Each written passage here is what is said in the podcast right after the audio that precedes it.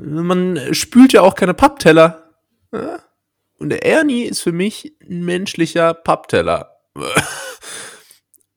Und damit herzlich willkommen bei Ganz Nett Hier, Deutschlands erfolgreichstem Kennenlernen- und Pappteller-Podcast. Mein Name ist Julius und heute habe ich jemanden zu Gast, den ihr sonst nicht so oft zu hören kriegt. Es ist Tim. Musst du wie Christian Lindner, Julius Plus und dann so ein Überraschungsgast, aber in jeder Folge ist es dann der Überraschungsgast Tim. Ja, und Pappteller ist direkt das Thema. Ich weiß, also es wirkt so ein bisschen so, als hätten wir uns jetzt abgesprochen, aber das ist gerade akuter denn je, denn ich habe hier in der Wohnung derzeit kein Wasser in der Küche. Echt? Und das jetzt schon seit ein paar Tagen, und gestern war noch der Handwerker hier und meinte, ja, er kann auch erst dann wieder Montag kommen, jetzt ist gerade Samstag. Oh. Also unterm Strich lebe ich hier dann seit 5 Tagen ohne Wasser in der Küche, und das führt dann unweigerlich dazu, dass man ab einem gewissen Zeitpunkt dann die Teller einfach so in der Badewanne sauber machen muss, und das ist halt so richtig ehrenlos. Ne? Das ist so, oh das gehört wirklich so in die Kategorie, funktioniert, fühlt sich aber einfach falsch an. Genauso wie Wasser aus einer Tasse trinken. Kannst du machen, ja. Aber fühlt sich nicht an. Also, ne? Und jetzt muss ich wirklich hier die Teller im Waschbecken oder der Badewanne machen. Und das Problem ist natürlich... Nimm sie doch einfach mit unter die Dusche. Das Spaß. Ja, wäre auch eine Möglichkeit. Aber das Problem ist natürlich, so ein Küchenabfluss, ne? Der ist ja gierig. Der will ja die Speisereste von so einem Teller. Der kriegt ja gar nicht genug. Aber ich befürchte, dass das bei so einem Badezimmer-Waschbeckenabfluss nicht ganz so ist. Deshalb, es wird spannend. Nächste Woche gibt's dann das Ergebnis. Dann hast du erstmal wieder eine Woche kein Wasser im Bad. Ich würde aber an deiner Stelle, ehrlich gesagt, einfach eine Woche nur Pizza bestellen. Ja. Ich habe wirklich die letzten Tage vermehrt Essen mir ins Haus bringen lassen. Aber es fängt ja schon an. Ja. Als ich so 5, 6 Jahre alt war, da haben meine Eltern beschlossen, irgendwie an unserem Haus nochmal so rumzubauen. Da war ein großes Bauprojekt. Und da wurde unter anderem auch die Küche komplett neu gemacht. Und dann hatten wir irgendwie ein paar Wochen lang, jetzt nicht super lang, aber vielleicht so 2, 3 Wochen mal, keine wirklich funktionierende Küche und nur so ein, weißt du, nur so ein 2-Platten-Ding in die Steckdose, zur Not, wo man mal irgendwie Nudeln kochen konnte. Und in dieser Zeit haben wir unfassbar viel Pizza bestellt. Und darf ich kurz die Zwischenfrage stellen, und was war mit der Haushälterin und dem Privatkoch? Die waren für die Zeit dann freigestellt, oder? Da war Wirtschaftskrise. Da hatten die, da mussten die zurück nach Guatemala. Was ich aber eigentlich sagen wollte, ist, dass das für mich als 6-jährigen Julius der absolute Traum war. Also, ja, oder? Es gab so viel Pizza. Oh, Mann, was habe ich mich gefreut. So. Und das Ganze wird dann auch so im Schneidersitz auf dem Boden gegessen. Ja, wirklich. So, aber, obwohl es aber eigentlich ja sowas wie einen Tisch noch gibt. So. Das Feeling. Ne, wenn schon, denn schon. Das volle Programm. Mhm. Das volle Programm. Rustikal war das. Aber schön. Rustikal. Ja, rustikal scheint es auch bei dir zu sein, zumindest temperaturtechnisch, weil du hast dich gerade jetzt hier im Vorfeld der Folge noch so richtig eingemümmelt, ne? Hast so richtig den schönen, ganz nett hier Hoodie angezogen, und nicht nur das, du hast den Hoodie, beziehungsweise die Hoodie-Ärmel wie so eine Frau so über die halbe Handfläche noch gezogen. Ja, weißt du? Und dann die Schultern so hochgezogen, wie bei Shrugs, weißt du? Ah. Und dann so kurz in die Hände pusten, so.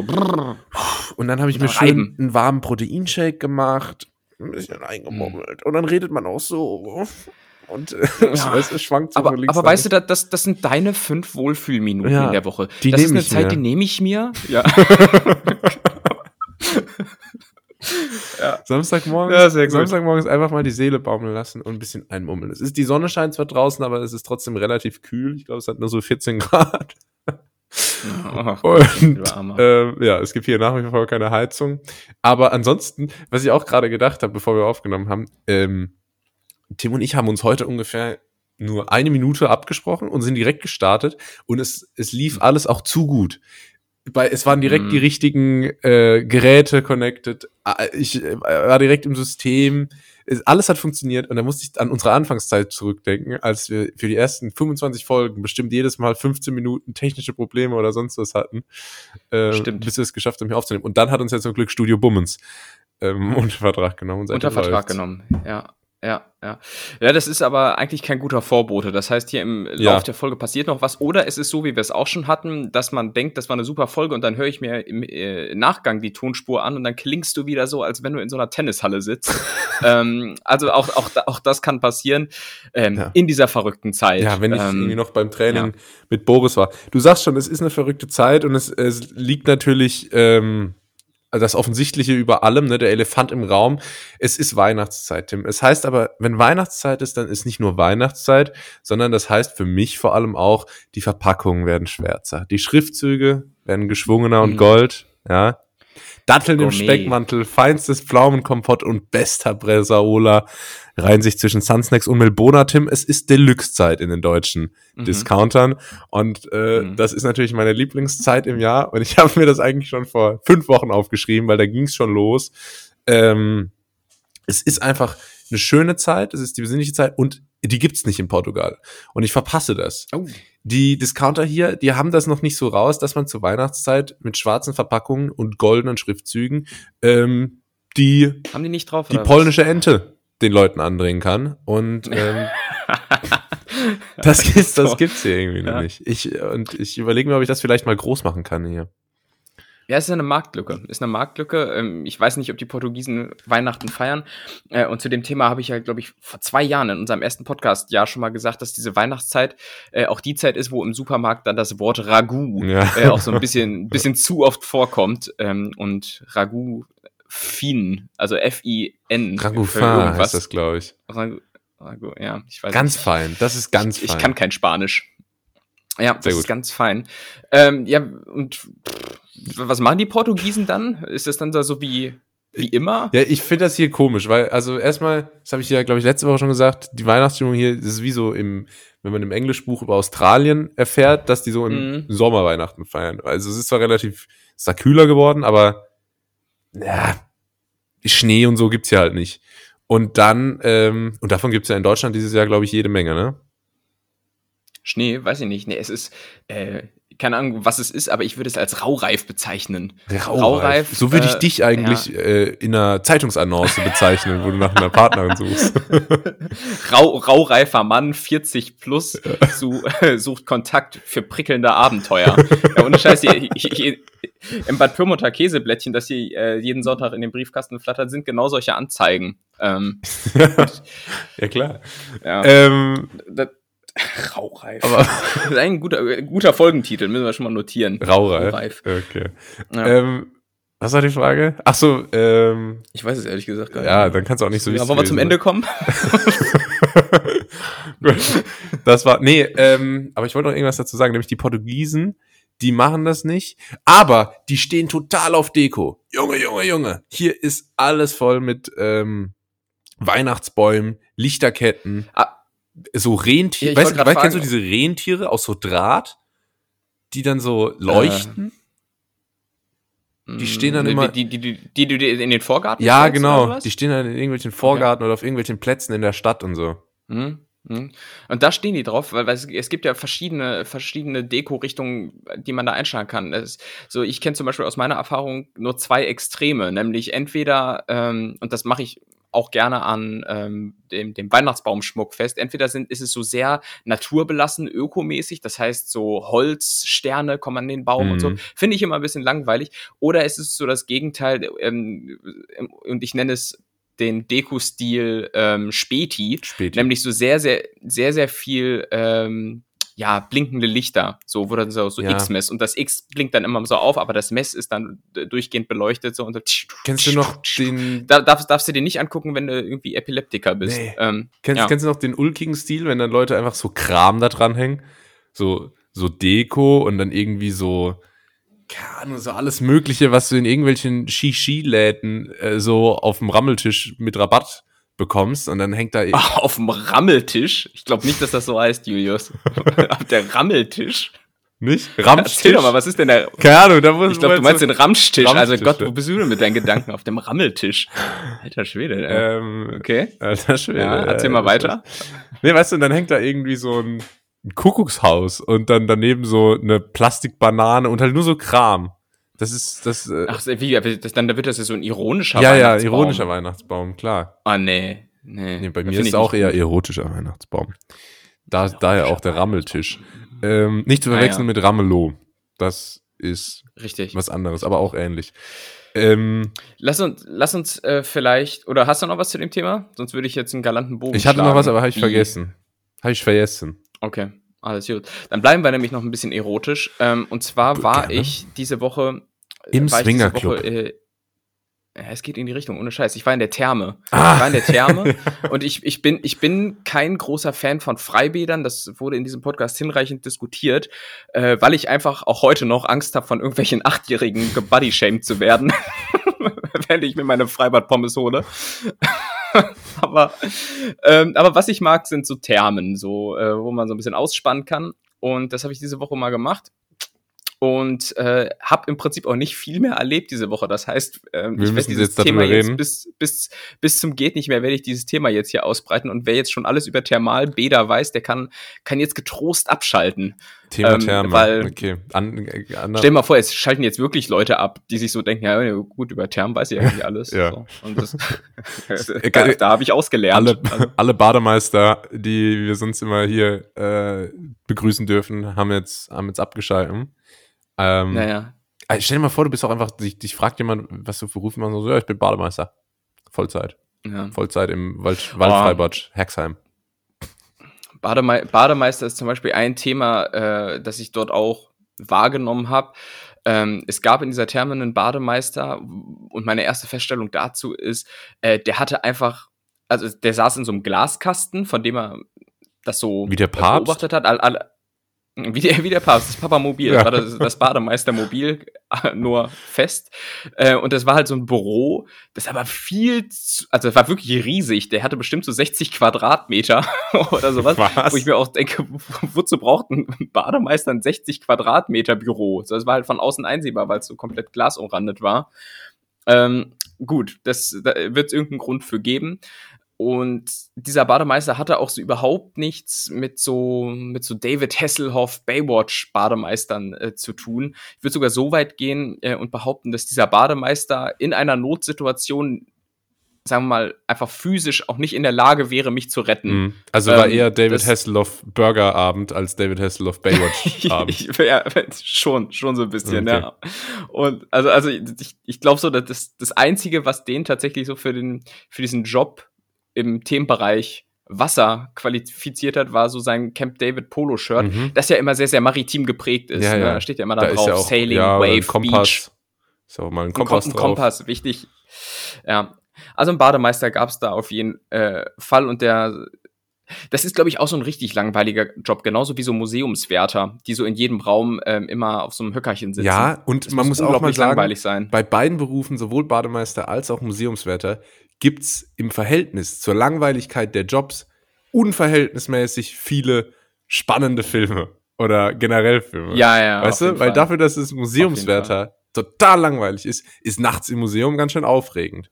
Bademeister macht gar nichts den ganzen Tag, aber Baywatch ist der letzte Schrei, wie man damals gesagt hat, als das rauskam. Ja. 1900 Schlag mich tot.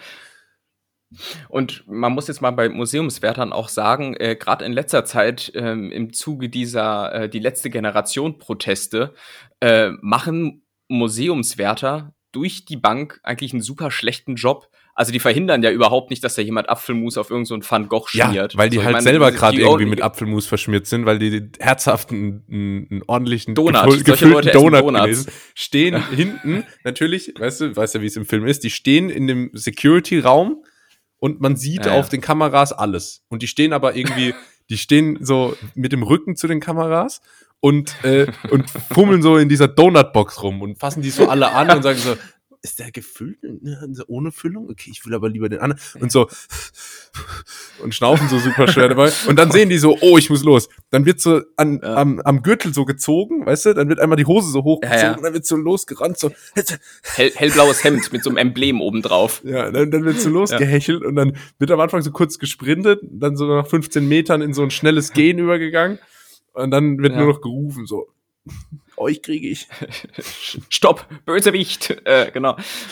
Und einer sitzt dann aber noch im Pausenraum, und hat so ein bisschen Puderzucker so auf seine auf seinen Krawattenknoten geträufelt und knickt dann so den Kopf so nach unten, um das so aufzusammeln mit dem Finger, weißt du? Ah! Und dann werden die Finger abgeleckt. Ja. So ist das. Aber ja, also ich glaube, ich kann eine schöne Anekdote zu Letzte Generation erzählen. Oh, warst du mit dabei? Nee, aber so ähnlich. Das habe ich schon seit Wochen aufgeschrieben. Und zwar gibt es jemanden, mit dem habe ich im Bachelor zusammen studiert. Und du weißt ja, was ich studiert habe. Und letztens habe ich erfahren, der ist im Gefängnis in München, weil er sich auf die Straße geklebt hat.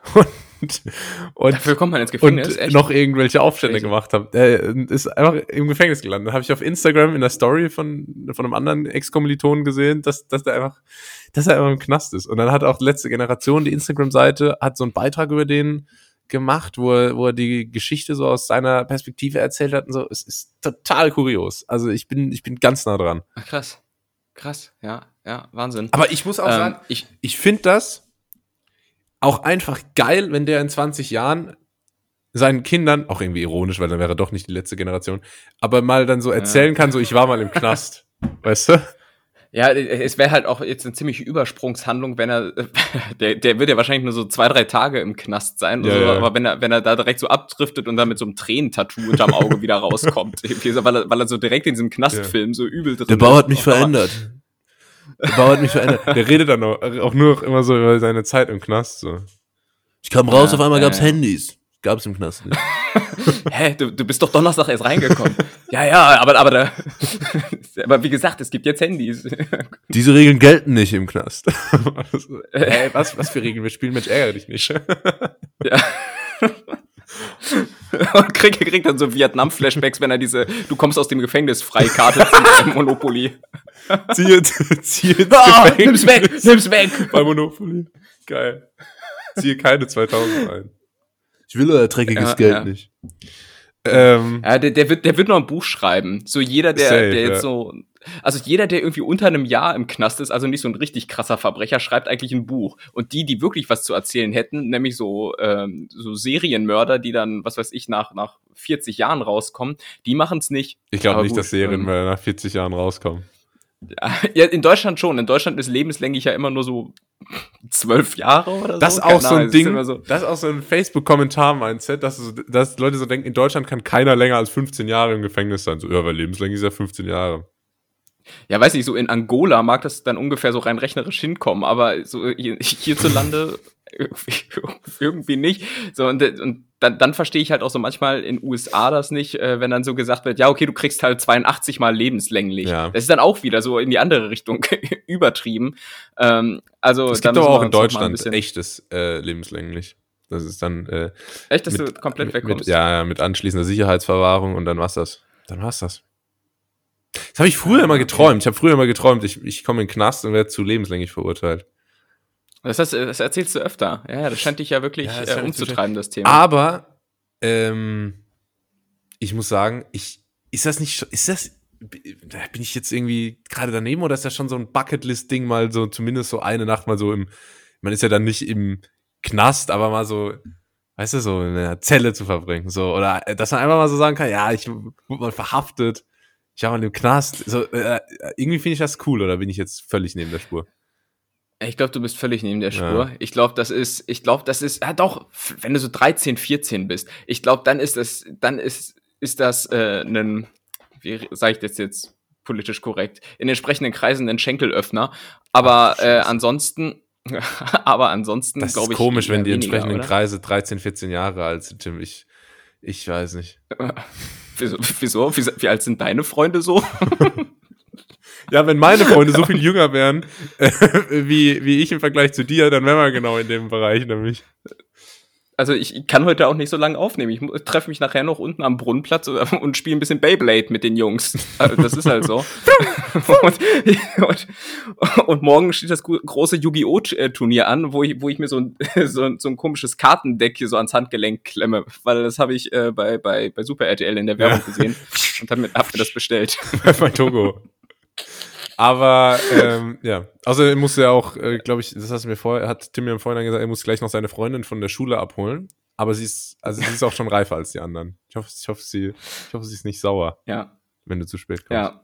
Nein, ich habe da ein Agreement. So, Julius, lass uns mal kurz zurück vom Knast zum Thema Therme, weil wie gesagt, ich hab da es ist total wichtig, dass wir das heute durchdeklinieren. Jetzt erzähl doch mal in der Therme, Tim. Ich bin ja großer Thermen-Fan eigentlich. Bist du auch, ja? Okay. Ich bin aber auch mittlerweile.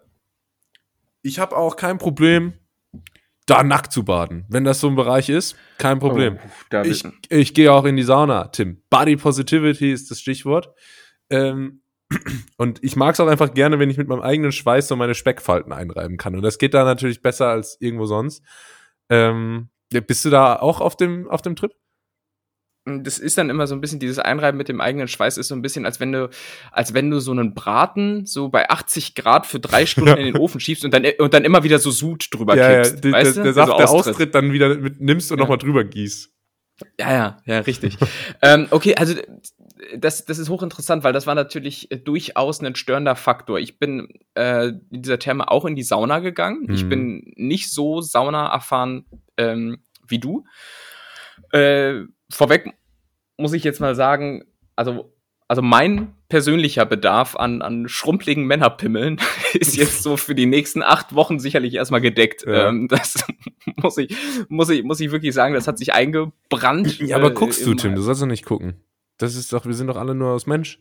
Das ist doch jeder, schaut doch keiner, wie sagt man immer? Schaut doch keiner jemandem was ab oder so. Ja, das glaube ich aber halt dann doch. Also es wird schon geguckt. Da kannst du sonst wie verstohlen irgendwo rumschauen. Und ich wusste, call me ungebildet, aber ich wusste nicht, dass man in die Sauna komplett nackt geht. FKK. Das ist ungebildet, ja. Das ist ungebildet, weil ich hab nicht die Sauna-Erfahrung und dachte mir, ja, okay, es wird ja wohl in Ordnung sein, wenn ich da mit einer Badehose reingehe. Nein! Und, ja, na sicher. Das letzte Mal, dass ich in der Sauna war vor 10 Jahren im Fitnessstudio und da ist keiner nackt reingegangen. Da ist jeder mit Badehose reingegangen. Also, nee, das macht man zumindest nicht. Da bist du auch so richtig angefaucht.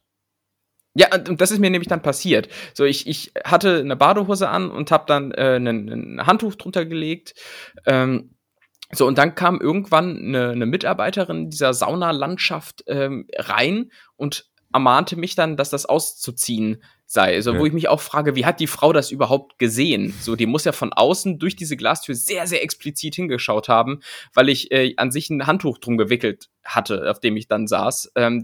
Also, die muss wirklich zwischen die Beine geschaut haben, um festzustellen, aha, der trägt hier noch eine Badehose. Ja, klar. Schniedelcheck, das gibt's.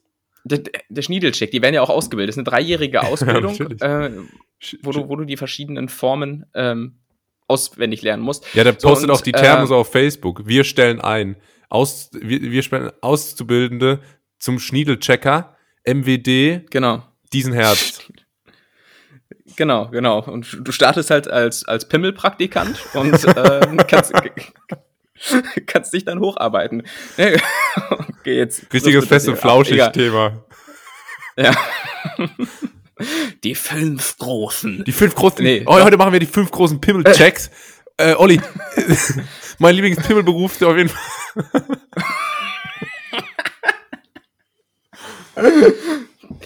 Ich wollte Jan sagen. Ich habe ja Olli Schulz gerade nachgemacht. So, und ich wurde dann da in der Sauna von der Dame ermahnt, und ich hatte ja hier schon mal von meiner neuen Persönlichkeitsentwicklung erzählt, dass ich jetzt immer so eine kurze Zündschnur habe, wenn mir irgendwas gegen den Strich geht, und meinte dann so ein bisschen hochnäsig, dass ich persönlich jetzt nicht so exhibitionistisch veranlagt sei, mich jetzt hier komplett auszuziehen. Hab ich gesagt und war in dem Moment auch richtig stolz, dass ich bei dieser Ansage exhibitionistisch ohne Verhaspler ausgesprochen habe, weil, sind wir mal ehrlich, wenn du einen Witz bringst, wenn du ein Argument bringst, wird das immer torpediert, wenn du dich bei irgendeinem Wort dann verhaspelst. So, was weiß ich, wenn du sagst so, lebst du schon vegan? Fragezeichen. So, und dann so, warum nicht? Weil Geschmack ist ein Argument für Schlachten oder wie. Ja. Weißt du? So funktioniert nicht. Und ich habe das aber gut rübergebracht. Ganz kurioses Beispiel. Und dann stand ich da vor der Sauna und war erstmal trotzig. Ich war erstmal trotzig und hab dann so. Oder was? Ich bin dann aufgestanden, bin dann rausgegangen und stand dann erstmal trotzig vor der Sauna, auch so, tatsächlich so mit Arm verschränkt, ja, so, weil ich dann, weil ich zum Ausdruck bringen wollte, guck, was sie mit meinem Wohlfühlfeeling so wie ich WM gucke. Haben. Von der Haltung. Unbedingt. Ja. Unbedingt. Also schmollend. Ich habe auch den Mund so richtig so, so zusammengepresst, die Lippen und die Augenbrauen nach unten gezogen. Muss man ja auch ausdrücken. Ja, und dann mit so einem Fuß so aufgestampft, so, oh, blöd. So, aber, naja, am Ende des Liedes musste ich mich dann doch ausziehen, hab's dann auch gemacht und bin voller Scham dann in die schwitzige Pimmelsauna zurückgegangen. Und ich muss sagen, eigentlich ist es doch ganz gut, dass die menschliche Evolution sowas wie Scham beigebracht hat. Also selbst in der Bibel hat man zumindest noch irgendwie so ein Feigenblatt vom Schwanz. Und hier muss man sich so komplett bis aufs Letzte entblößen. Finde ich nicht gut. Und argumentiert wurde mit, das sei ja hygienischer, als wenn man sich mit Badeklamotten da reinsetzt. Und in welcher Welt ist denn das hygienischer, wenn du da deinen labbrigen Sack auf diese Holzpaletten legst, als im Vergleich zu einer Badehose, die dann noch als zusätzlich... Im schlimmsten Fall rutscht er durch. Ja, alles schon passiert. Nicht bei mir, aber so. Und jetzt dein Take dazu. Du bist ja hier bekennender FKK-Freund. Tim, offenbar. Ich finde, du bist bisschen neben der Spur bei dem Thema. Das ist einfach... Das ist deutsche Körperkultur. Das ist auch finnische Saunakultur, das gehört einfach dazu. Ist doch alles halb so wild. Und wenn es alle machen, dann ist ja okay. Deswegen ist es ja so komisch, wenn dann einer, so wie du, mit Badehosen da reinkommt, weil das ist für alle unangenehm, inklusive dir. Das ist ja wie, wenn alle in Badehose da sitzen und einer kommt nackt rein. Also mach einfach das, was die Gemeinheit macht. Nimm dich nicht so ernst, ja. Es gibt 8 Milliarden Menschen auf dem Planeten. Es interessiert kein Mensch, ob in der Sauna vielleicht kleinen Timmy einen Linksknick hat. Ich finde, das ist alles halb so wild, ehrlich gesagt. Ja, nee, sehe ich nicht. Ich bin da nach wie vor trotzig. Ja, so, das merke ich schon. Kommt es zum Bruch? Pimmelskandal bei Ganz Nett Hier. Ja, komm, dann ein Thema noch ganz kurz bei der Therme, dann darfst du auch noch mal was erzählen. Danke. Wo ich hingegen ein großer Fan von bin, jetzt seit kurzem, ist Whirlpool. Muss ich sagen, Whirlpool, richtig geil heiß und mal so ein Ort, wo du so richtig Energieverbrauch spüren kannst. Ja. Also das ist so, du merkst so richtig, jede Sekunde, die du da drin sitzt, kostet diesen Laden 12 Euro Gas oder Strom oder wie auch immer, zumindest derzeit. Ja. Und bin aber dennoch der Meinung, wenn ich mir mal irgendwann so ein unnützes Luxusding ins eigene Haus bauen würde, dann glaube ich ein Whirlpool. Weil das ist schon echt geil. Ja, ein Whirlpool ist so die Galionsfigur dieses typischen Luxus, wie ich mir so Mitte der 2000er Luxus vorgestellt habe, weißt du? Ja, ja. Da habe ich so gedacht, Leute, die reich sind, die haben einen Whirlpool. So. Und wenn Jacuzzi. Und dann kannst du sagen, Leute, wir gehen in Jacuzzi abends. Und das ist natürlich schon ganz cool. Was ich aber auch sagen muss, ich finde Jacuzzi immer nie ganz so cool, wie ich es mir vorstelle. Also es ist schon in Ordnung, aber keine Ahnung, man... Ja, also ich kann es ein bisschen verstehen. Das einzige Problem, das ich mit so einem Whirlpool habe, ist, dass die immer ein bisschen zu kompakt, zu klein dimensioniert sind. Die haben dann meistens nur so einen Durchmesser von 1,50 Meter. So und das ist... Zu nah. Und das ist zu nah. Wenn du alleine da drinne bist, gar kein Problem.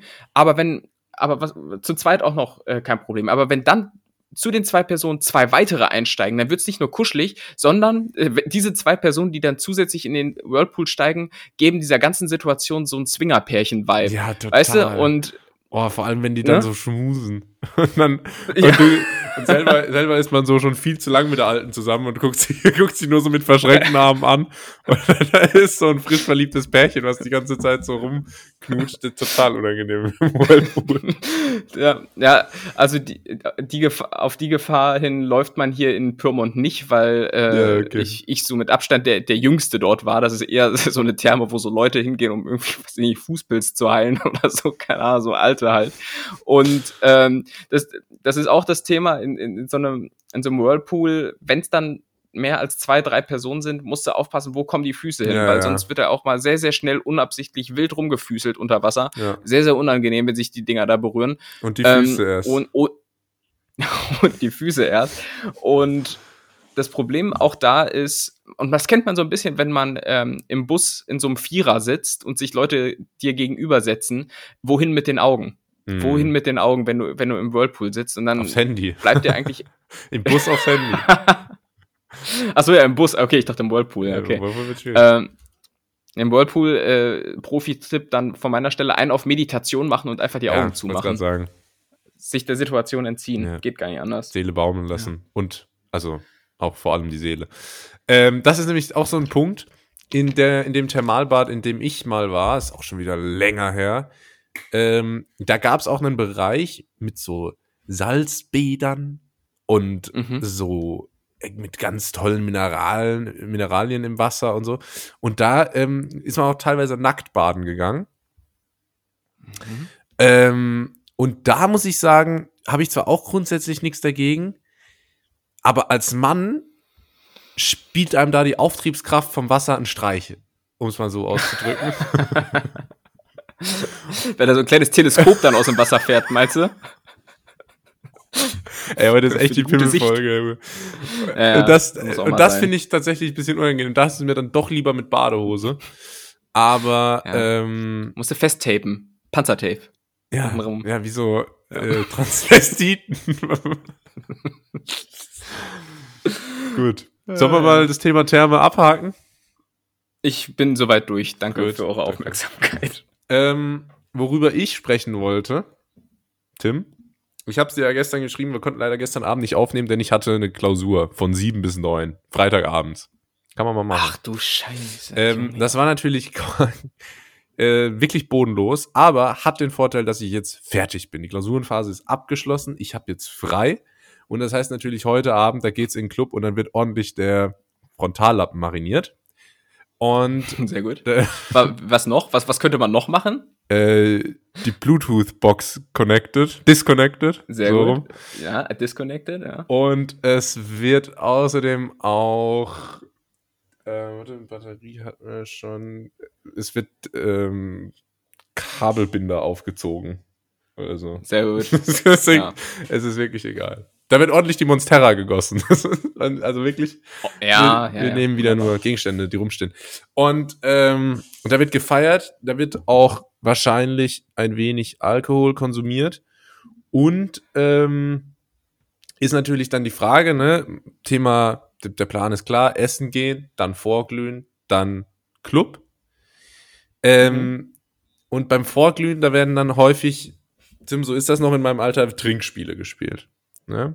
Oh. Da gibt es Sachen wie Busfahrer, da gibt es Sachen wie, man kann ja nicht alles machen. Welches Trinkspiel hast du denn richtig gut drauf? Was ist ein Busfahrer?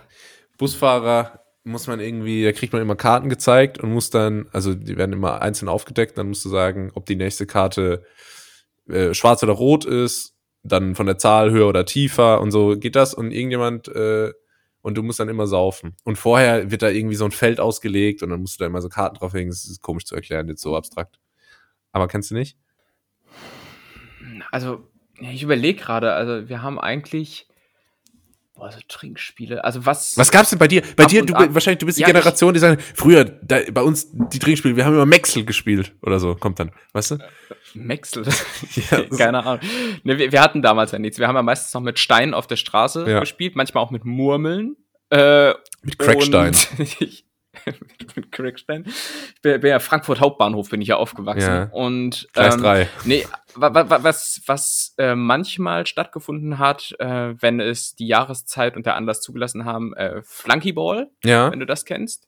Kenn ich, bin ich super schlecht drin, weil ich kann nicht schnell Bier aus einer Flasche trinken. Ich habe mir immer eingebildet, das doch relativ schnell zu können, aber im Vergleich zu den anderen Hardcore-Säufern bin ich auch wirklich sehr langsam, muss ich auch sagen. Vor allem, wenn ich das versuche, schnell zu trinken, dann wird einfach nur Flüssigkeit durch Schaum ausgetauscht. Letztendlich ist genauso viel in der Flasche. Ja, ja. Ich krieg das nicht hin. Ja, ja. Habe ich noch nie hinbekommen. Ganz schlimm. Wenn du mich da im Team hast, hast du verloren, ehrlich. Ja, also wenn wir das mal zusammen spielen, dann müssen wir beide in ein Team, weil sonst haben halt beide Teams keinen Spaß. Wo sollte das passieren? Mit einem großen Podcastpreis oder was? Gegen die Arschlöcher von Gemischtes Hack oder was? Im Flunkyball? Ja. Ja, da ist ja ein großes Turnier angesetzt in 32 Runden und da sind wir ja auch mit dabei. Boah, ey, gar kein Bock wieder. Dieses Jahr Podcastpreis, Joe Rogan zieht sich wieder beim Buffet alles runter, bevor wir überhaupt die Chance kommen. Es ist jedes Jahr ein Debakel, wirklich, Leute, seid froh, dass ihr da nicht eingeladen seid. Na, ich weiß auch gar nicht, ob ich dieses Jahr hingehe. Ach, Quatsch, ich kann mir da nicht alleine aufkreuzen. Weißt du schon, was du anziehst? Ja, na, okay. Ich bin dann so +1 ja, auf der Einladung. Ansonsten erinnere ich mich noch an Looping Louis. Ja. Das war so ein Spiel mit so einem kleinen Flugzeug. Ja. Das sprang dann immer von Station zu Station. Ich weiß aber nicht mehr ganz genau, wie es ging, aber. Ja, aber man braucht das auch. Letztlich ist ja auch. Also man braucht das. Das ist jetzt nicht, da kannst du nicht einfach Karten nehmen und das Spiel, sondern du brauchst richtig das Spiel. Nee. Und da ist so eine Vorrichtung und so, das ist ein richtiges Projekt. Und das ist richtig Technik. Das ist ein bekanntes Trinkspiel, ist eigentlich ein Kinderspiel, aber wurde umfunktioniert, natürlich wie so vieles. Und kennst du, wer ist es? Ja, und aber nicht als Trinkspiel. Eignet sich auch als Trinkspiel, aber da war ich mal der Pilot Looping Louis vom Spiel Looping Louis. Da musst du erstmal drauf kommen. Oh, okay. Okay. Ansonsten, ja, sicherlich auch irgendwelche Würfelspiele oder sowas, Karten seltener. Mhm.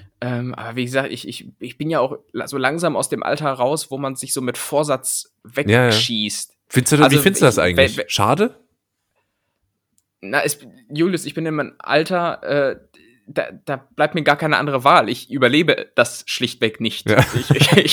Wenn ich mich jetzt gnadenlos, gnadenlos die Katzenhöhle planiere am Abend, dann war's das mit mir. Dann musst du diesen Podcast alleine machen, beziehungsweise oder kannst mich so nach 3 Wochen aus irgendeiner Entgiftungsklinik abholen. Aber ich vertrag's nicht mehr. Und wenn ich mal über die Stränge schlage, dann, weil es sich so im Verlauf des Abends einfach ergibt, weil es gesellig ist. Und dann trinkst du und dann kommst du irgendwann um 4 Uhr morgens auf die Idee, ach, lass doch noch den Whisky rausholen.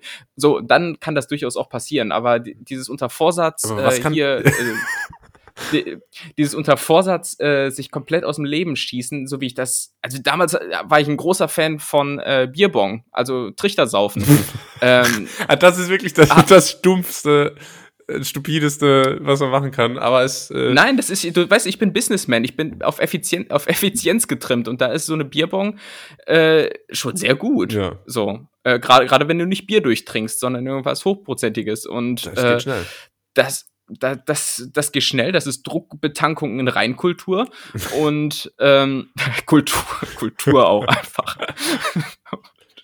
Das hat ungefähr so viel. Ich spüre gerade, wie so IQ hier verschwinden, während ich rede. Das hat ungefähr so viel mit Kultur zu tun wie der Kulturbeutel oder so. Ja, genau. Wobei ich nenne den immer noch Kulturbeutel, einfach um mich so ein bisschen Elite zu fühlen. Klar. Naja, während ich da Elotrans reinpacke. So, hast du schon gesagt, was bei dir die krassen Trinkspiele sind? Ja, ich bin natürlich... Und im Übrigen auf deine Frage noch ganz kurz, nee, ich bin nicht so wirklich traurig, dass ich nicht mehr in diesem Saufspielalter bin. Ja. So. Nee, also wenn du da deine Kilometer gemacht hast zu der Zeit, wo das noch adäquat war, dann kannst du auch froh sein, weil es gibt hier auch im Master so ein paar Studenten, die sind halt schon so dein Alter. Das ist ja auch, ich finde so, der komischste Ort der Welt ist die Berufsschule. Ich habe nämlich ein paar Kollegen, die nicht Kollegen natürlich nicht, aber Kumpel, die sind in der Berufsschule. Und die Berufsschule ist ein Ort, da kommen 16-Jährige direkt von der Schule, 23-Jährige, die irgendwie zwei Studien abgebrochen haben, 30-Jährige, die schon 2 Kinder haben und so 46-Jährige, die sich in der Midlife-Crisis befinden, nochmal neu. Die kommen so alle zusammen. Und dieser Ort ist die Berufsschule. Und das finde ich ein total interessantes Konstrukt. Und da gibt's also die dollsten Dinge. Was ich aber eigentlich... Ein kultureller Melting Pot. Ja, kultureller Schmelztiegel. Und was ich eigentlich sagen wollte zum Thema Trinkspiele. Ich bin natürlich Großmeister im Bierpong. Ich bin seit 8 Spielen ungeschlagen. Das ist so ein bisschen wie... Meine Bilanz im Bierpong ist wie so Bilanzen von Boxern. Hast du mal drüber nachgedacht? So, weil Boxer haben immer so... Kämpfe, 25 durch K.O. Boxer so. Haben immer 45:2 oder so. Und ich verstehe nicht, wie das funktioniert. Stimmt. Kämpfen die nie gegeneinander? Jeder Profiboxer hat immer so 45:1 Siege und dann so 30 aus. Gegen wen? Das ist doch gar nicht möglich. Weißt du, wie ich meine?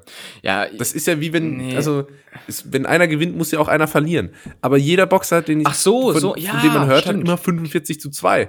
Ich verstehe das nicht. Ja, Junge, das verstehe ich. Da kann auch jeder Hanswurst, Boxverein hinter Portugal, kann irgendwie einen Verband aufmachen und dann Weltmeister küren. Ja, kein Wunder, dass alle immer Weltmeister sind. Oh, schwöre, es Kickbox-Weltmeister. Alter. Ja, stimmt. Das haben wir, glaube ich, schon mal besprochen und hatten eigentlich daraufhin auch geplant, mal einen eigenen Boxclub zu gründen. Ist in der Mache, haben wir auch einen Zettel. Wir sind da dran. Wird auch noch umgesetzt. Aber ja, das verstehe ich bis heute nicht, warum zum Beispiel auch die beiden Klitschko-Brüder damals beide Weltmeister waren. Hä? Ja. So, wer denn jetzt? Also, das ist so wie, wenn jetzt morgen am Sonntag spielt Argentinien gegen Frankreich, der Gewinner wird Weltmeister. Und dann sagt einfach Deutschland so, ja, ich aber auch. Ja, wir aber auch. Ja, wir aber auch. Ja. Ja, es ist schon, wie gesagt, ich glaube, das wurde halt auch von so ehemaligen Boxern erdacht, das Konzept so. Und da ist halt dann wahrscheinlich nach der Karriere einfach schon viel Brei. Nach der Karriere, wo dir so sämtliche IQ-Punkte rausgeballert wurden. Weltmeister. Ja, wäre doch geil, wenn wir alle da gewinnen. Ja. Ja. Jetzt haben wir es verkackt bei der Boxerbubble. Wir sind ja in der Boxlandschaft, sind wir ja der drittbeliebteste Podcast, habe ich das stimmt, das so war eine Statistik gelesen im Spiegel. Oder da. Es ist aber, die Boxerbubble ist eigentlich aber trotzdem auch keine Bubble, mit der ich mich anlegen will. Weil die sind alle sehr gefährlich, die stehen 45-2. Da musst du echt aufpassen, sonst fangen die dich ab auf dem Parkplatz. Ja. Ist eigentlich so eine Kampfbilanz, die du gerade angesprochen hast, dann der sogenannte Boxerschnitt? Komm, wir machen mal eine Kategorie hier. Gut. Das kommt jetzt hier, zack. Wie? Wer? Was? Die W-Fragung. Bevor die Karlauer noch schwächer werden, gibt es für dich die W-Fragung, lieber Julius. Die W-Fragung ist ein Format, das haben wir uns damals ausgedacht in einer doch längeren Sitzung. Ist insofern ganz witzig. Ich erkläre es euch mal gerade, weil es natürlich klingt wie eine B-Fragung, aber wir nennen es die W-Fragung, weil wir W-Fragen benutzen. Das ist schon Wahnsinn und man kann sich das dann beim Stellen dieser Fragen einfach machen, so wie Julius letzte Woche. Stichwort, was hältst du von Motorrädern? Oder man liefert ab, wie ich. Oder DHL. Also ganz kurz, bevor du hier die erste Frage stellst. Man weiß grundsätzlich schon, wenn so eine Woche ist, wo nochmal die Kategorie erläutert wird am Anfang, dann sind die Fragen meistens nicht à la Bonheur. Wo dann schon erzählt wird, ich stelle dir jetzt 3 Schätzfragen und zum 100. Mal. Ja. Aber ich bin gespannt, ich bin unvoreingenommen. Ja. Ja, wir haben ja aber auch immer wieder neue Netties am Start, die wir natürlich wie so ein Krabbenfischer durch Clickbait-Titel hier mit in den Podcast reinholen. Ja. Und die müssen wir natürlich kurz briefen, weil wir verschicken zwar vor jeder Folge so ein PDF an die E-Mail-Adressen, die wir von euch haben, mit den Regeln für den Podcast. Aber wir wissen doch, wie es ist. Man schaut da nicht rein. Julius, erste Frage. Was ist dein weirdester Flex? Und ich meine jetzt wirklich richtig weird. Dass ich jemanden kenne, also ich weiß schon, was dein weirdester Flex ist. Nee, weißt du nicht. Okay. Mein weirdester Flex, ich weiß nicht, vielleicht, dass ich einen Podcast habe? Eigentlich schon, oder? Stimmt. Das ist schon immer ein weirder Flex, aber... Wie sind denn die Reaktionen, wenn du das jemandem erzählst eigentlich? Immer sehr positiv eigentlich. Die Leute wollen immer wissen, wie der heißt. Und dann wollen die wissen, wie viele Leute das hören.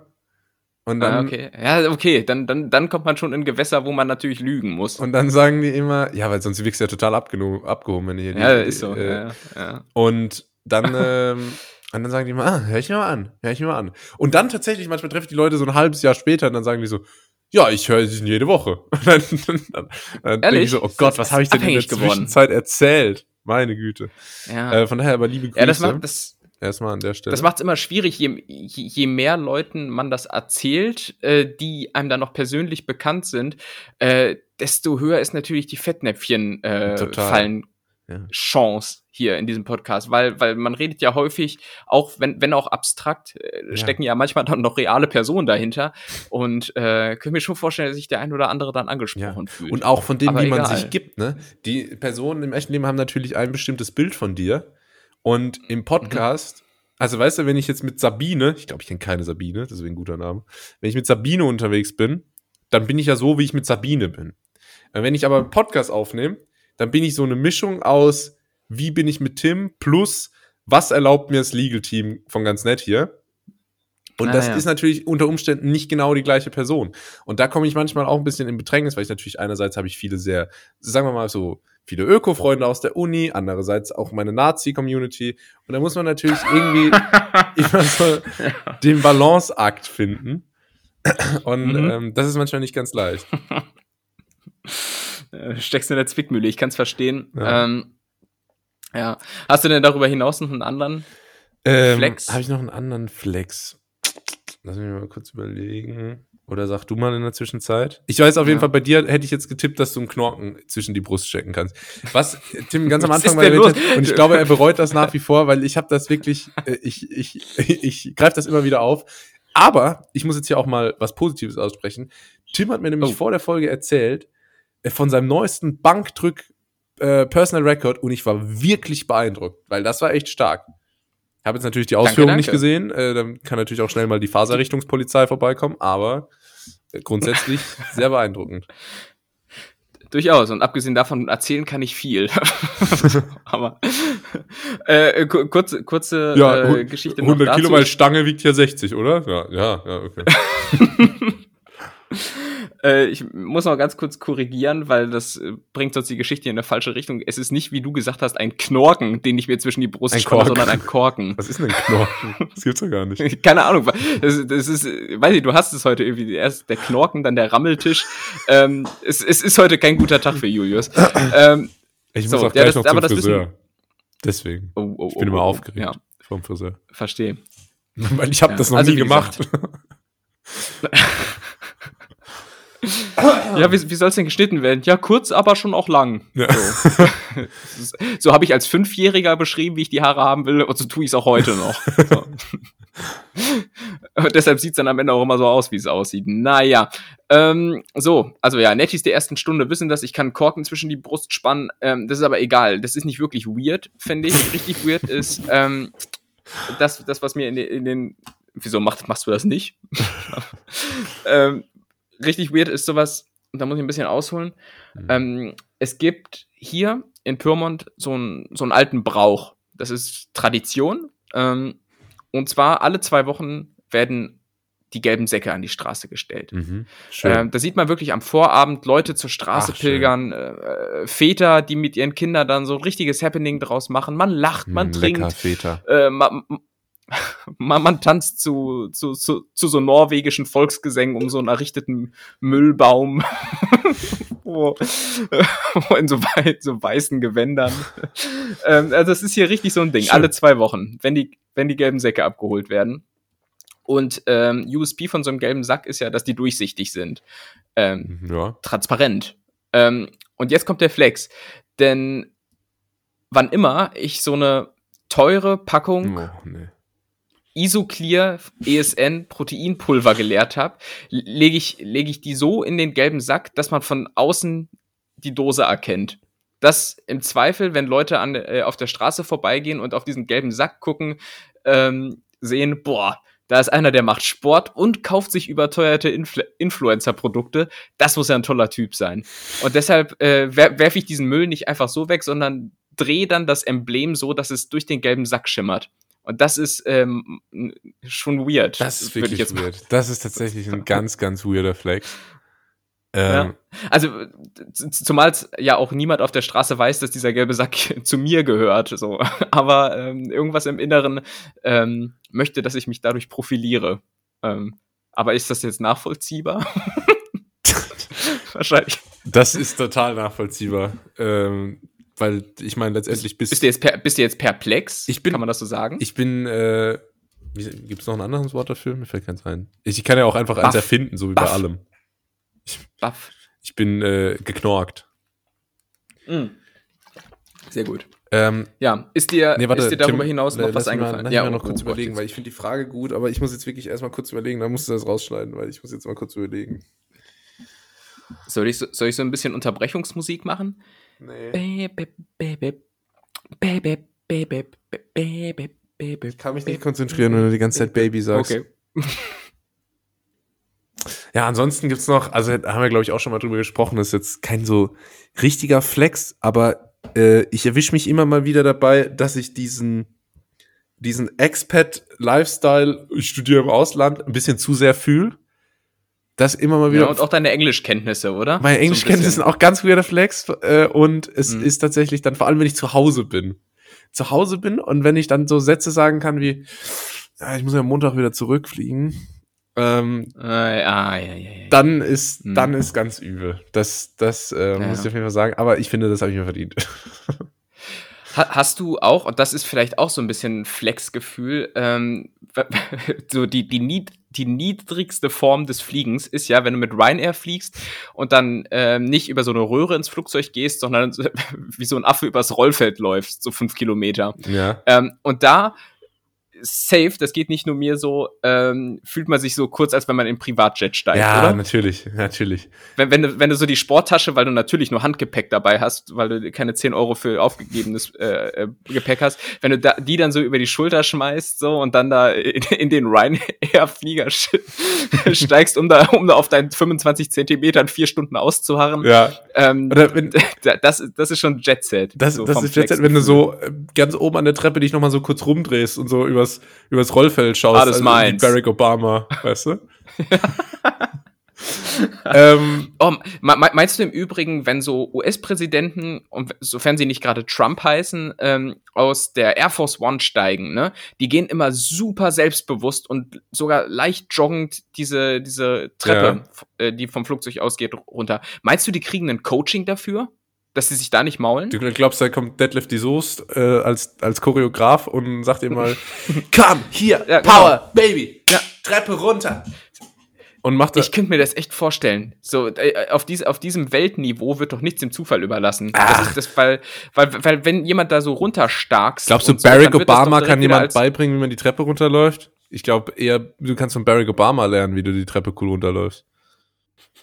Ich wollte auf jeden Fall, was ich auch cool finde beim Fliegen, ist, wenn man so Familien oder andere Fluggäste sieht und so merkt, die sind noch nicht so oft geflogen. Weißt du? Ja. Für die ist das so ein Event und du sitzt so da so, ey, zum 1000. Mal, alles cool, ich habe AirPods drin, ich höre nicht auf die Sicherheitseinweisung. Ja. So, wenn das Flugzeug abstürzt, weiß ich zwar nicht, was zu tun ist, aber immerhin bin ich dann cool dabei. Und dann, wenn man so das Gefühl hat, so, hey, ich bin Vielflieger, klar. Zweimal im Jahr, Cluburlaub, 2 Wochen. Das reicht. Ja.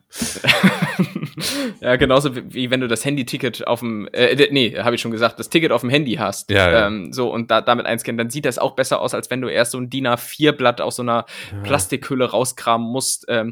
Da fühlt man sich dann auch immer swaggy, aber ich muss sagen, ich bin nach wie vor Schisser. Selbst wenn ich das Ticket auf dem Handy habe, habe ich als Backup immer noch einen Ausdruck im Rucksack. Habe ich nicht mehr mittlerweile. Nee, du liebst das Risiko. Ich bin Digital Nomad.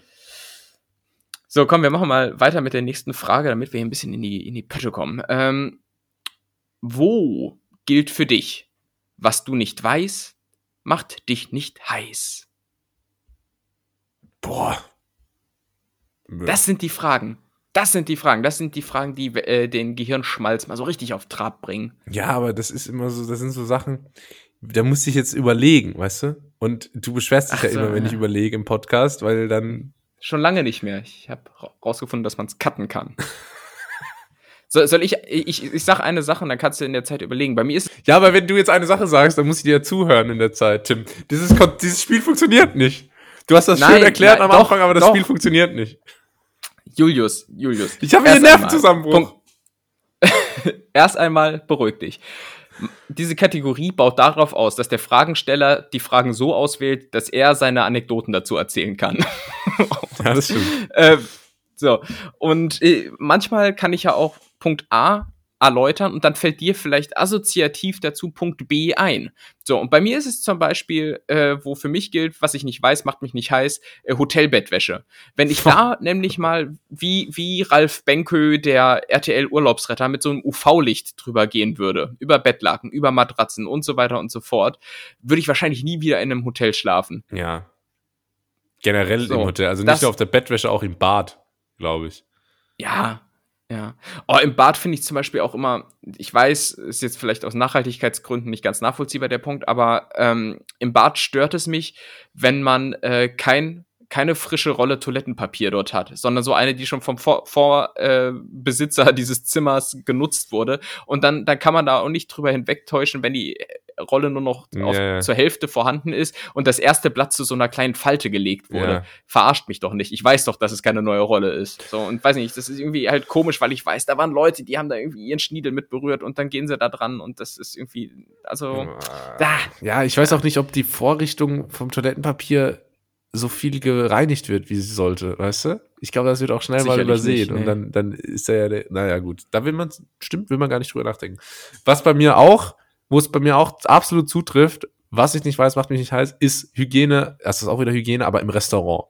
Wenn Restaurant, wenn ich einfach nur im Gastraum sitze und ich kriege mein Essen und das sieht alles okay aus und der Teller ist sauber und so, fein. Ich will nicht wissen, wie es da hinten dran abgeht. Ich will nicht wissen, ob die Ratten haben. Ich will nicht wissen, ob da Gesundheitsamt schon 4-mal da war diese Woche und jedes Mal erhebliche Mängel festgestellt hat. Ich will nicht wissen, ob der Kühlschrank nicht richtig funktioniert. Es soll einfach, der Schein muss stimmen, dann ist mir der Rest egal. Da mache ich mir da gar keine Gedanken. Absolut wäre jetzt auch der nächste Punkt auf meiner Liste gewesen. Wenn ich mir zum Beispiel so anschaue wie Hensler, bei Henslers schneller Nummer, so ein Dressing unter den Salat hebt. Jeder normale Mensch würde das in irgendeiner Form mit einer Gabel und Löffel, nicht im Salatbesteck. Nicht im Restaurant. Nee, nicht im Restaurant. Der geht da mit seinen blanken Fingern ran. Also das ist normal. Mit den blanken Fingern in den Das ist normal, das machen die da das alle so. Normal. Und deshalb, ich bin nach wie vor doch ein großer Befürworter vom Thema Handschuhe in der Küche. Du hast schon mal gesagt, ist nicht unbedingt hygienischer im Vergleich zu jemandem, der keine Handschuhe trägt, aber sich regelmäßig die Hände wäscht. Ja, aber wie willst du das denn überprüfen, ob die wirklich nach jedem Handgriff sich die Hände desinfizieren? Weil ich vermute, es wird nicht getan. Und dann ist mir die Variante mit Handschuhen dann doch ein bisschen lieber, muss ich irgendwie sagen. Das macht aber, wenn du dann die ganze Zeit Handschuhe anhast, macht das gar keinen Unterschied. Weil du fasst ja genau die gleichen Sachen an. An Handschuhen haftet das noch besser. Fürs subjektive Feeling schon, muss ich dir sagen. Ja. Also es ist so, was ich dir aber sagen kann, wie es in der Realität läuft, jeder Koch hat so ein Geschirrtuch im Hosenbund hängen und alles, was angefasst wird, dann, egal was an den Fingern ist, Öl, Wasser, Knoblauch, es wird einfach alles so am Handtuch abgerieben. Und da sammelt sich. Und wenn es nicht anders geht, wird auch mal schnell das Schneidebrett dann mit noch kurz trocken gewischt. Ja. So, je nachdem, wie es gerade so passt. Ja, also da darf man wirklich nicht zu lange drüber nachdenken. Ja. War ja jetzt genau dieselbe Geschichte hier mit Burger King und so, ne? Jahrelang sind alle gerne hingegangen, da wird einmal aufgedeckt, wie es hinter den Kulissen abläuft und schon sind sie da in Misskredit gefallen. Und auch im Kleinen findet das statt. Habe ich ja erzählt, vergangenes Wochenende mal auf dem Weihnachtsmarkt in Paderborn und bin dann hinter den Kulissen mal lang. Weißt du, ich bin ja jemand... Hinter den Wägen, die Welt hinter den, oder hinter den Hütten, hinter den Ständen, das ist eine dunkle Welt, wo die Generatoren stehen und so. Da geht's ab. Genau, und da bin ich so wider Willen langgelaufen und dann stand halt einfach so mitten auf so einer Kopfsteinpflasterstraße so ein offener Behälter mit Koteletts. So, also ich weiß nicht warum und zu wem der gehört hat, aber die Tatsache, dass da oben nicht mal eine Folie drauf lag oder sowas und die Möglichkeit gegeben ist, dass die gemeine Stadttaube sich an diesem Kotelett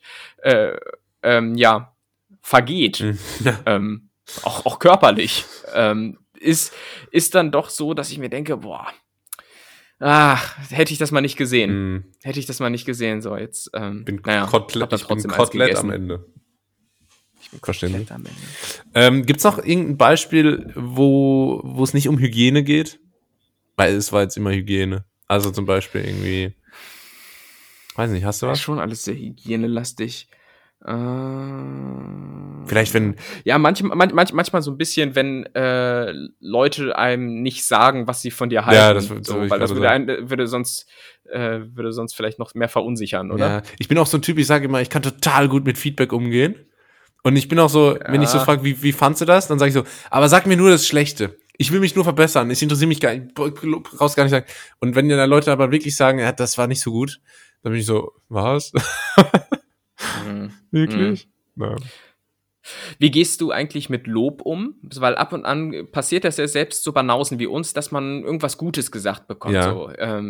So, was weiß ich, Julius, hey, hab gesehen, die Aufgabe hast du erledigt. Ja, ist echt top. Also hat mir echt gut gefallen, was du gemacht hast. So, wie geht man dann souverän damit um? Ja, also früher konnte ich das gar nicht. Das ist nicht nur so, da hast du gut gemacht, sondern auch schon so, schöner Pulli. Ne? So kleine Sachen, kleine Komplimente. Dann habe ich früher mal gesagt, ja, ne? Oder so. Ja, und das ist, und da gibt's aber eine einfache Lösung, die du vielleicht genauso handhabst wie ich, aber sag mal, wie gehst du damit um? Ja, ich sag mittlerweile einfach Danke. Fertig. Ach so. Ach, ich dachte, das ist die alte Version gewesen. Nee, die alte Version. Damals ja, ne, ist echt schön, oder? Habe ich schon gekauft. Und die. Echt? Okay. Mittlerweile sag ich einfach Danke. Einfach ein kleines Lächeln, hey, danke. Fertig. Finde ich, läuft gut. Und wenn das richtig Lob ist, so auf der Arbeit, ist das noch ein bisschen schwieriger. Da ist es dann auch, da nick ich einfach immer nur so und grinse dann so dumm dabei. Also, so. Okay, also. Schön. Das ist ganz cool. Oder so, ja, ich sag dann noch so, sag dann sowas wie, ja, aber da hatte ich mich ja vorher schon mal damit beschäftigt oder so. Ja, also, und das ist das, was ich nämlich jetzt gesagt hätte. Damit fahre ich ganz gut. Wenn dir jemand ein Lob ausspricht, dann ruhig selbstbewusst sagen, Dankeschön oder freut mich. Und dann aber quasi im selben Atemzug, um nicht irgendeine Cringe-Stille aufkommen zu lassen, sowas zu sagen, also, ja, Dankeschön, aber hast du auch gute Vorarbeit geleistet, das war ja dann einfach für mich umzusetzen, sowas, ne? Und immer irgendwie, und sei es der Pulli, ja, Dankeschön, habe ich hier ganz günstig geschossen und so, hahaha, irgendwie noch was hinterher, genau. Damit er bloß nicht dann einfach nur ein Danke und dann Stille im Raum ist. Was ich nicht mache, ist das, was du jetzt gerade gesagt hast, ist so, du hast aber auch gute Vorarbeit geleistet. Also ich sag nicht so, wenn ich ein Kompliment bekomme oder ein Lob, dann werfe ich das nicht so zurück. Weil ich finde, das wirkt dann nicht aufrichtig. Wenn der so sagt, ey, hast du gut gemacht, und du sagst so, dann sagst du deswegen, ja, du aber auch, dann finde ich, ist das irgendwie inhaltslos. Das mache ich dann nicht. Ja, also so platt sage ich das dann auch nicht, aber ich sag dann eher so, war auch gar nicht so leicht nach dem Scheiß, den du mir vorher hingelegt hast. So. Ah, sehr gut, sehr gut. Das spornt nochmal ein bisschen zu Höchstleistungen an. Ja, natürlich. Glücklicherweise, also man sieht, es ist eine schwierige Situation, aber glücklicherweise kommt Lob ja ohnehin nicht oft vor. Insofern kommen wir da gar nicht in die Zwickmühle. Julius, Zwickmühle ist allerdings die Zeit, die uns hier im Nacken sitzt. Ich habe auch, lass mich das noch sagen zu dem Thema, einen Punkt. Ich habe einen Tweet gelesen, der ging so in die Richtung, mach dir keinen Kopf, da ging es irgendwie um Content Creation oder so, mach dir keinen Kopf, wenn niemand deine Artikel liest, auf der Arbeit kriegst du auch nur zweimal im Jahr Lob und machst trotzdem weiter und das stimmt. Einfach Augen zu und durch. Ja, guter Ratschlag. So, letzte Frage, Julius. Welchem, und jetzt in Anführungszeichen, Hokuspokus gegenüber bist du nicht abgeneigt? Das sind schwierige Fragen heute, gell? Hokuspokus kann ja wirklich alles möglich sein. Also, ja, also so Zeug, wo man so sagt, so, das ist doch nichts, das ist doch komisch. Ja, okay. Also ich habe eine sehr lange Karriere, ein sehr langes Verhältnis mit Homöopathie, wo ich grundsätzlich, was so ein klassischer Hokuspokus ist, ne? Und da bin ich so grundsätzlich der Überzeugung, dass es eigentlich nichts bringen kann.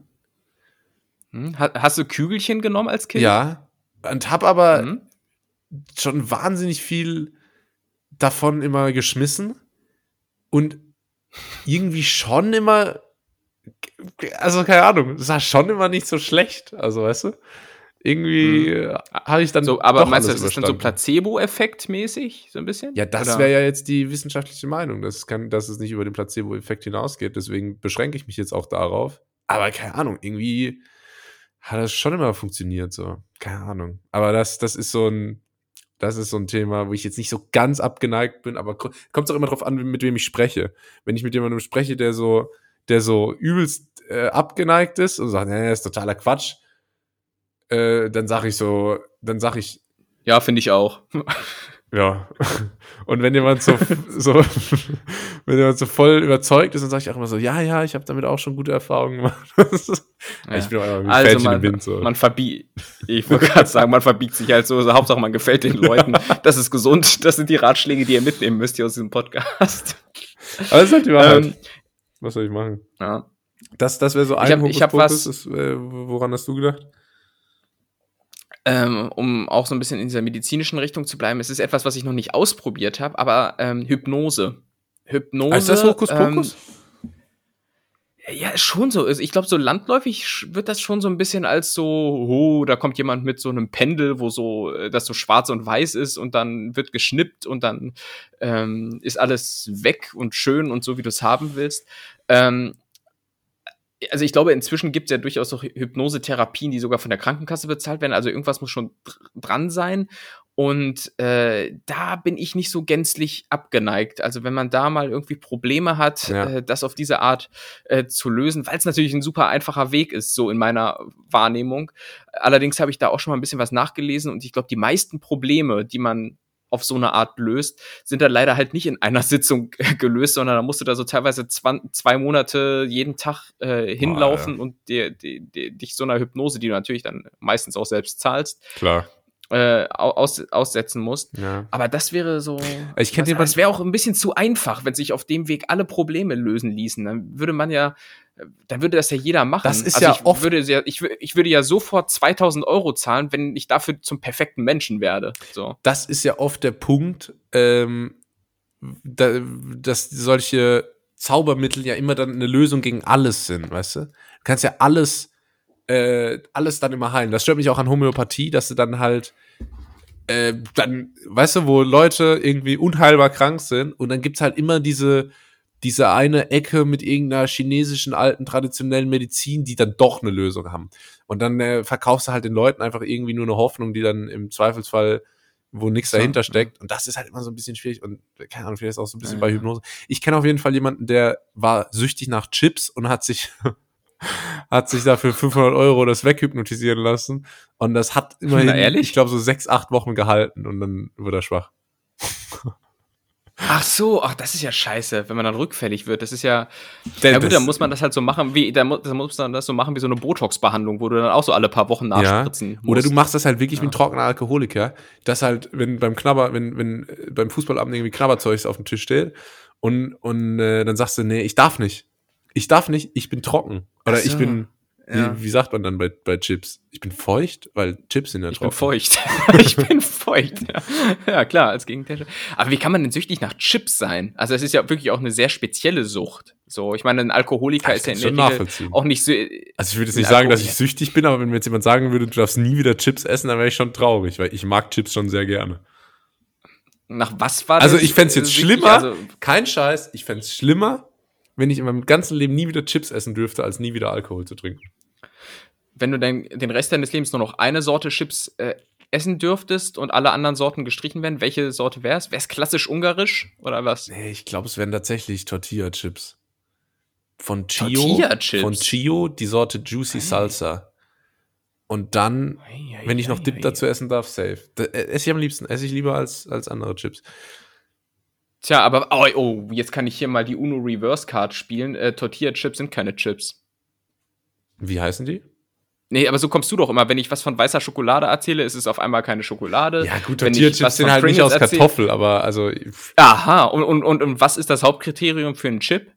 Die Kartoffeligkeit. Chip heißt? Ist es so? Julius, ich hab dich im Schwitzkasten und da kommst du mir auch nicht wieder raus. Ich komme da raus. Brotchips, Speckchips, ist alles Chips. Du hättest spezifizieren müssen, du hättest sagen müssen, wenn du noch eine Sorte Kartoffelchips essen darfst. Ja, Julius, wir können das auch gleich unten einfach vor der Tür klären, es ist mir jetzt auch egal. Wir können das auch draußen klären. Ich hätte noch... weißt du, was auch... das ist so ein Punkt. Wenn das jemand in echt sagt, dann ist der Dumme. Wenn das aber im Film jemand sagt, da habe ich letztens einen Ausschnitt gesehen aus Good Will Hunting. Und in Good Will Hunting gibt es einen Ausschnitt, da ist er in so einer Bar, der Protagonist, und er hat keine formelle Ausbildung, aber ist super schlau. Das ist so die Story, ja. Und dann spricht er mit irgendeinem Student von Harvard und sagt so, ja, du hast vielleicht ein teures Degree, aber dafür keine Ahnung von irgendwas und kannst mit Leuten nachplappern. Und dann sagt der andere so, ja, aber immerhin habe ich dann ein Degree und du nicht und hab Ziele im Leben. Und so, irgendwie, das ist so die Story. Und dann sagt halt der gute Will Hunting, sagt dann einfach so, ja, wir können auch rausgehen und uns schlagen. Und dann ist das so, ist das so, oh, geowned. Hat das schon mal jemand zu dir gesagt, ernsthaft so? Können wir das auch vor der Tür klären? Ich glaube nicht. Ich habe das einmal gesagt bekommen. Ich glaube, höchstens so meine Lehrer, aber dann ging es dann eher um so ein Gespräch. Tim, komm mal raus. Ich wurde mal im Club irgendwie von irgendjemandem dumm angemacht. Und dann irgendwann, dann am Anfang bin ich ja immer so, sorry, bla. Und der hat aber einfach nicht locker gelassen. Und der war halt auch kleiner als ich und ich dachte schon, wenn es drauf ankommt, dann, also, sieht es nicht so schlecht aus. Und dann habe ich gedacht, Alter, Junge, nerv mich nicht. Und hab dann wirklich so gesagt, Alter, geh mir nicht auf die Nerven und hau ab oder so. Ja, ja. Und dann meinte er so, sollen wir zum Türsteher gehen, sollen wir das klären? Und ich kannte halt den Türsteher. Und dann habe ich gesagt, natürlich. Dann habe ich gesagt, zu Torben oder zu jemand anderem? Und dann meinte er so, was Torben? Und dann irgendwann ist er so weggegangen. Ja, ja. Das war eigentlich ganz cool. Das erinnert mich an dieses eine virale Video von Michael Kur, wo er seinerzeit, glaube ich, natürlich auch Kickbox-Weltmeister, da sind wir wieder bei dem Thema, aber der ist jetzt irgendwie heute Security-Typ und gibt so ein Video, wo dann einfach auch so ein Typ kommt, aufmuckt, weil er nicht in den Club reinkommt und dann sagt er dann irgendwie so, ja, dein Bruder ist doch Ramit. Ah ja, ja. Woher kennst du meinen ja. Bruder? Ja, soll ich den mal anrufen? Nee, bitte ruf ihn nicht an. So, das kenne ich. Ja, das erinnert mich daran. Ich dachte erst, du meinst diesen Typen, der irgendwie über die Reeperbahn läuft und dann kommt irgend so jemand und muckt auf und dann hast du ein Problem, dann gibt er eben die Todesstelle. Noch eins, geh weiter. Ja. So, eine schnelle Sache noch und dann müssen wir jetzt zum Ende kommen. Ein Hokuspokus, den ich auch nicht wirklich abgeneigt bin, also schon, aber nicht so 100%, Dropshipping. Dropshipping. Was? Also ich finde das schon manchmal verführerisch, wenn mir da Leute zeigen in irgendwelchen Insta-Videos, dass man da so Alibaba Express Ramsch einfach gewinnbringend weiterverkauft und dann innerhalb einer Woche sich ein Lamborghini leisten kann. Ich weiß, es ist Quatsch, aber ich sag mal, ich bin nur zu 99,9% abgeneigt. Dropshipping? Ja. Das Einzige, wofür ich Dropshipping danke, ist, dass ich dadurch rausgefunden habe, dass ich, wenn ich jetzt auf Amazon was bestelle, dass ich dann wirklich gucke, ob das auch eine richtige Marke ist, die das irgendwie auch herstellt, stimmt. Oder ob das nur irgendeine scheiß Hülle ist für so AliExpress 45 Cent Kacke. Dafür war es gut. Das ist wirklich so, da achte ich inzwischen auch drauf, weil, und wenn man mal da den Sinn für Geschäft hat, stellt man fest, dass 99% der Sachen auf Amazon wirklich nur, also es ist einfach Ramsch. Ja, brutal. Wie du sagen würdest, nur so Zeug vom Rammeltisch. Ja. Ne? Also. Ja, also Leute, Augen auf, hier noch ein kleiner Verbrauchertipp am Ende. Wenn ihr was bei Amazon bestellt, dann WDR-Markt-Check. Checkt mal wirklich, wo das herkommt und was das eigentlich genau ist. Weil oft sind das dann so Marken, die haben irgendwie so komische random Namen. Zum Beispiel Travando oder so. Und dann Klingt aber erstmal vertraut. Ja, und dann denkst du so, cool. Und die haben dann so, das Branding ist auch alles ganz in Ordnung und so, aber das ist halt alles nur eine Farce, wirklich. Ja, ja. So. Ansonsten, kauft ganz nett hier Merch. Ja, genau. Wir sind auch bald wieder auf Tour. Leute, bleibt stabil, bleibt lieb zueinander. Du musst erst noch sagen, das war. Achso, das war die Kategorie. Ja. Wie? Wer? Was? Die W-Fragung. Die Befragung. So, Leute, bleibt stabil, seid lieb zueinander. So. Ist ja unser Spruch immer so zum Ende hin, ne? Ja, glaube ich. Das ist unser Spruch. Mein Spruch ist immer, empfehlt uns, gebt uns eine gute Bewertung, schaltet nächsten Dienstag. Ja. Machen wir eigentlich Winterpause dieses Jahr? Das wollte ich eigentlich vor der Aufnahme noch fragen. Wir sind ja keine Igel, also nein. Okay. So läuft das halt echt ab. Ich frage Tim, können wir mal Pause machen? Ich schaff's nicht mehr. Und er sagt, nein. Sehe ich aus wie ein Igel? Arbeite. Sehe ich aus wie ein Igel? Hab ich Stachel? Okay, dann bis nächste Woche. Das war's von mir. Und jetzt kommt noch ein Gastbeitrag von Mike Singer. Ich Ich hol dir schnell die Kohlen aus dem Feuer, weil du unhöflich warst. Ich wünsche euch frohe Weihnachten, liebe Netties. Und wir hören uns dann noch einmal in diesem Jahr. Julius, möchtest du vielleicht auch noch frohe Weihnachten wünschen? Nee. Julius hat sich schon abgemeldet, der ist schon gar nicht mehr da. Ich habe schon, ich hab schon ausgesteckt. Ausgesteckt. Der kannst du mal gar nicht erwarten, hier rauszukommen. Bis nächste Woche. Mach's gut. Ciao.